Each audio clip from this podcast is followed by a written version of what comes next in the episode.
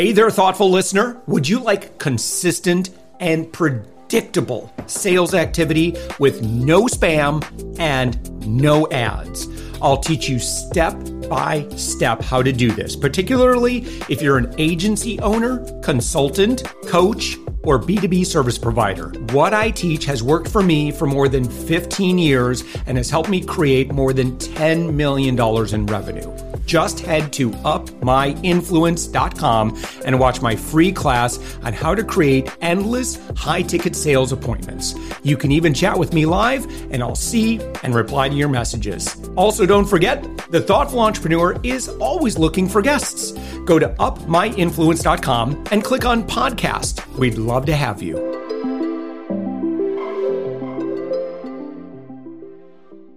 With us right now, it's Kate Walker. Kate, you are the principal and you are an HR and leadership consultant with Kate Walker Executive Coaching. That's you. Your website is katewalker.com. You are the author of the brand new book, a candid conversation, lessons in life, love, and leadership, depending on when our friend is listening to this conversation. It's either out or it's about to be out, um, looking at a publishing date somewhere late October. So, Kate, thank you so much for joining us. Hi, Josh. Thank you so much. I'm really, really excited to be here. I'm excited to have you. Uh, you have quite a long and storied background in uh, HR leadership, um, but maybe we could just kind of start by uh, just kind of uh, setting the table here on on the work and impact that you have today. Oh gosh, absolutely. Yeah. So, just to give you a little bit of background, I graduated from college and went into a job in the music industry, and I write about this in my book. And that was really fun, but I knew that the music industry probably wasn't for me long term. I was in LA and then I went to the Bay Area. The Bay Area took me into, by chance, advertising agencies, took me by chance into the profession of human resources. So I knew, okay, this is cool. I'm in a creative environment. I'm loving this. I'm loving the, the people that I work with. And I'm loving this HR, this HR thing. This is really cool. I'm working with people across the company. I'm working with um, new people coming in. I'm working with the top leaders. I was working with everybody, which I found amazing. So I continued on that journey for two decades in human resources and worked at a couple different global ad agencies. I worked in sports and entertainment. And I've always loved the leadership element of human resources, working with the leaders and the teams and observing how the leaders that were being most respected what that secret sauce was. So I'm still a student of leadership, always learning and always fascinated. So that's really where I spend a lot of my time now. So I spent my two decades in corporate HR. I left corporate HR in about April of 2021 to come out and do this, to come out and coach people, help people. I do HR consulting, I do leadership coaching. So I knew HR, it's a wonderful functional part of any company. I can't speak highly enough. And we cover a lot of territory. We cover so many different functional areas. And I knew for me, covering so many functional areas was important, but I really loved the coaching parts of the job. So that's one of the reasons I stepped out to come out on my own and work with all kinds of different people, meet people like you, and yeah, try to make an impact. So, in your role today, are you working with the leadership or are you working specifically with the HR leadership within those organizations? More so the leadership teams. Oh, wow. Yes, more so the leadership teams. Um, in fact, interestingly, I don't know that I've worked with HR teams since I came out of, of my HR. Uh, I wonder HR. if when they see you coming, they go, oh. Here comes HR. Well, you know, it's so fascinating because I think HR does still have a little bit of a stigma in that we are the HR police or coming to talk about mm-hmm. policy, and certainly that's part of the role. But the beauty of the role I find is partnership with the leaders and helping them be better leaders with their team, helping them find out ways to pull people's levers to inspire them, motivate them, get them excited, and understand the, the why. You know, why am I coming to work? Sometimes leaders we get very busy in our day to day. We can't, we don't always remember to talk about those important things. And people need to feel excited about the why, why they're coming to work, the vision. Why, why does my job, why does my work matter? Sometimes those things get lost. So, in my role as a leadership consultant, I can obviously do an assessment to see what's happening, why is it happening, where might the points of breakdown be, and how can we fine tune them. It doesn't always need an overhaul. Some companies or teams do need an overhaul, but sometimes it's just a matter of some fine tuning. Well, talk about I, I, thinking about the timeline of your work and when yes. you've gone independent and the yeah. impact that you can have today in um, all you have to do is just look at nothing but the headlines over the past year or two to see just how much disruption has been taking place you know both in this kind of this readjustment phase from okay it was great that we were all working remotely. Now you got to come back to the office all of those types of things. I think also you've seen a lot of sentiment. Um, you know there's been so many headlines in and around kind of supply and demand in the workforce. yeah. Uh, and I think that that's kind of played into the kind of culture that most folks want today. And I think that in the face of some leadership who would prefer maybe the way that it used to be. Yes. Right. Yes, There's so much yes. going on. And I'm, I'm, i think I'm being intentionally vague so you can color in what I'm talking about. Well, I know exactly what you're talking about. And what I can tell you being on the front lines with different clients is it is a mixed bag. Leaders want some different things, the employees want some different things. I was just working with a group yesterday who is fully remote. They have a workforce across the globe, fully remote. And what they were talking about was they like the fully remote work, but they are craving to get back together in person even once a year. They said, I wish we could have an offsite with our entire division even once a year. That would be helpful. So different companies are wanting different things. I work with another client. The, the rule right now is two days a week in office, and that's not being really adhered to. And they say we have, you know, we got to get them back two days a week. But I think we as leadership team also need to figure out why. Why are they coming back? What are they going to be doing when they get to the office? Are they going to make the commute for an hour, two hours, come in and be on a Zoom call all day? Mm-hmm. So I think we as leaders also, when we're bringing people back, need to be creative about how the day will unfold and how you can collaborate uh, cross-functional projects with other teams. What can we do to maximize that time in the office?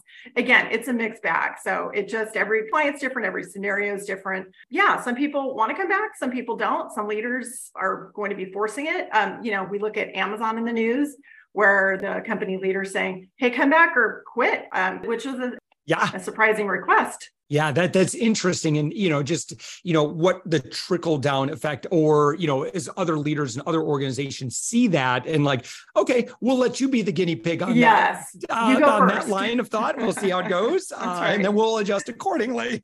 Um, so, um, Kate, what do you do? Uh, for sure, I want to talk about your book in a moment, um, but tell me more about the types of organizations you're working with. What does that engagement look like? Um, uh, because I would imagine that there's a lot of folks um, you know, with the thoughtful entrepreneur, we see a lot of folks that are looking for very specific types of experts yes. and information. They come across an episode. Now they're listening to you and I. Um, so it might be really helpful to maybe kind of share a little bit about who you're a really great fit for, what yes. types of gaps or problems that you're, you know, well known for, uh, and then kind of what that work looks like. Absolutely. I would say right now I'm in maybe three different lanes. So, lane number one is HR consulting. And with HR consulting, I would be brought in by a company who is wanting to take a fresh look at their human resources processes, procedures, all of those different things. And I find that I'm called by these companies when they've had um, some fast growth and their systems and processes are, are no longer working for them. They, they, some things are outdated, processes, procedures, systems are outdated. So I come in, take a look around and say, all right, you're going, you're bigger now. Let's get these different systems and processes in place. That can be one um, engagement. I've had another engagement where the, say, for example, a chief people officer resigned went away and they say, Hey, ah, we need an interim chief people officer. Can you come in and be that person? Can you manage our team of, you know, 10 people and help lead this function until we can replace that role? So I've gone in and helped manage a team. And, you know, it's interesting to come in with fresh eyes and, and experience where you can say, all right, let's fix this, let's adjust this, let's make this better, let's elevate that. So I find those assignments really fun where you can come in and, and take a bird's eye view and say, okay, let me help fine tune and fix what we can and elevate what we can. Second lane is individual one on one executive coaching. I have one on one executive coaching clients. And that is usually um, you know, and I, I with, with, me, I don't need to meet 50 times. We, we can probably solve some pretty pretty powerful things in one session, three sessions. So I don't make people sign up for a package that just goes on forever and ever because I'm also very results oriented. If, if you know, let's figure out a plan, an approach. If you're going to go do it, let's let's try it, let's measure it, let's fine tune, and let's get that done. So I enjoy one-on-one coaching as well. Third lane is group work, and I don't advertise this on my website, but I do have a program called New Manager Academy I'm very passionate about helping new managers learn the how-tos, learn the insider behind the scenes information for how to how to build your team, how to hire your team, how to recruit for the team, how to train your team, and how to be a manager that people really like and respect and admire. So those are different things I cover in New Leader Academy. That's kind of a, again, I don't have it on my website. If someone on the call here is interested or on the podcast is interested, DM me or find me and say, hey, how do I get into that circle? It is a circle of kind of a mastermind, if you will. Yeah. So those are the three key areas I'm in right now, whether I do something else in the future to be seen, but those are the three areas that I really enjoy and have a passion about right now.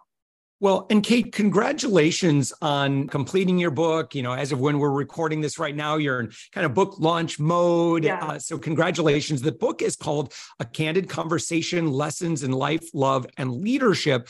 Who is this book for, and what would you hope the transformation that would take place uh, in the reader as they kind of maybe glean from your insights? Yes, thank you for mentioning, Josh. I appreciate it. So the book is, uh, you just named the title. It's set to be, it's set to come out live on October 24th, 2023.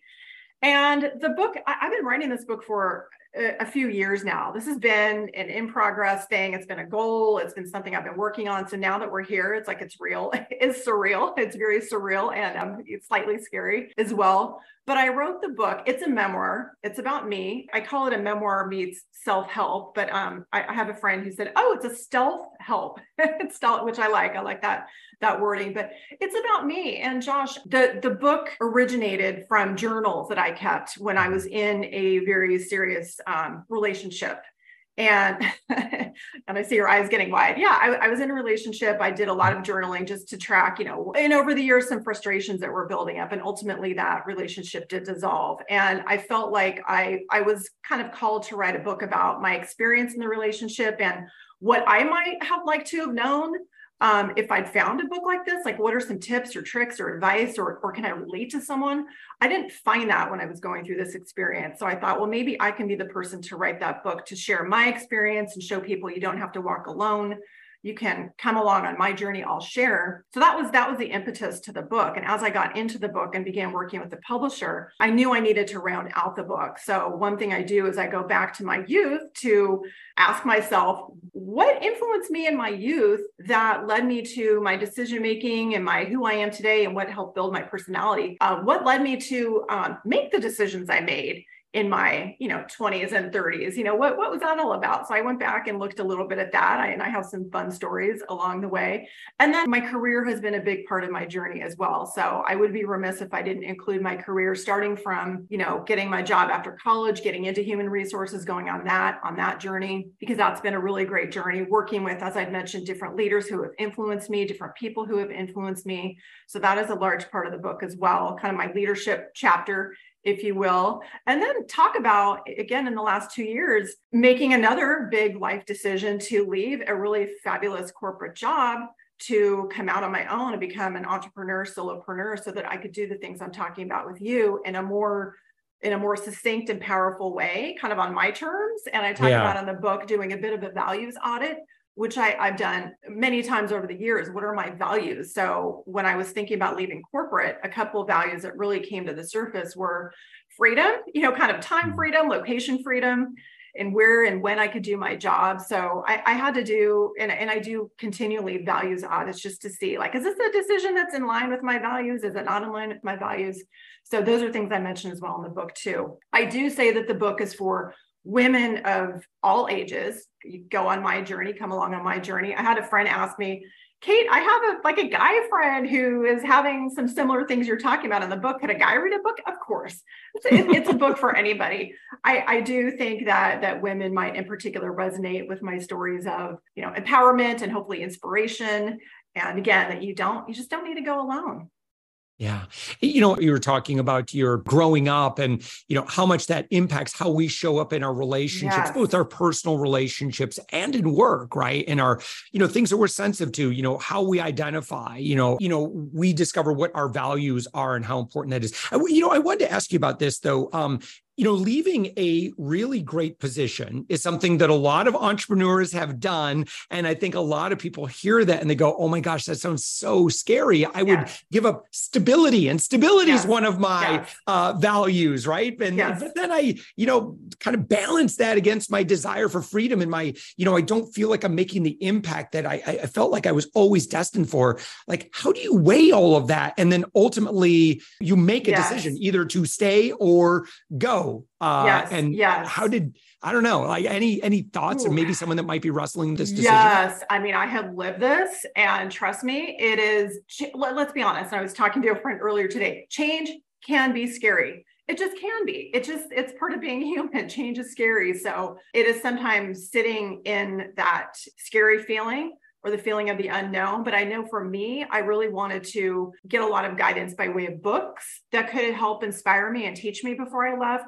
Podcasts that could help inspire me and teach me be- before I left. I needed to make sure that I had a good runway financially. Of course, I can't just quit and not be able to pay my bills. So that was important too.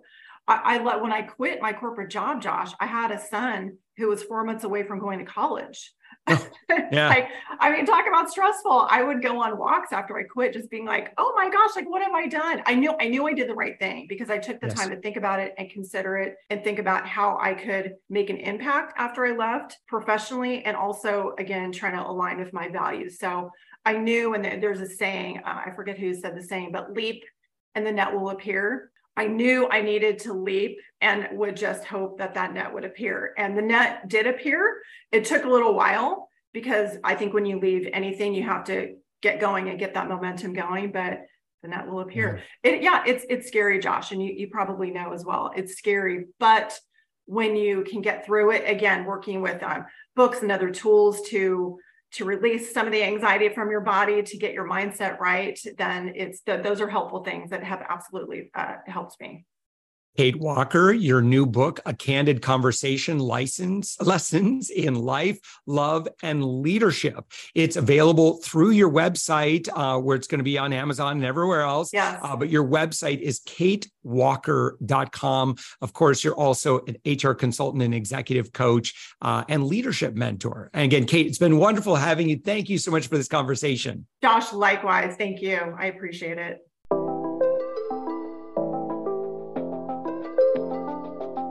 Thanks for listening to the Thoughtful Entrepreneur Show. If you are a thoughtful business owner or professional who would like to be on this daily program, please visit upmyinfluence.com slash guest.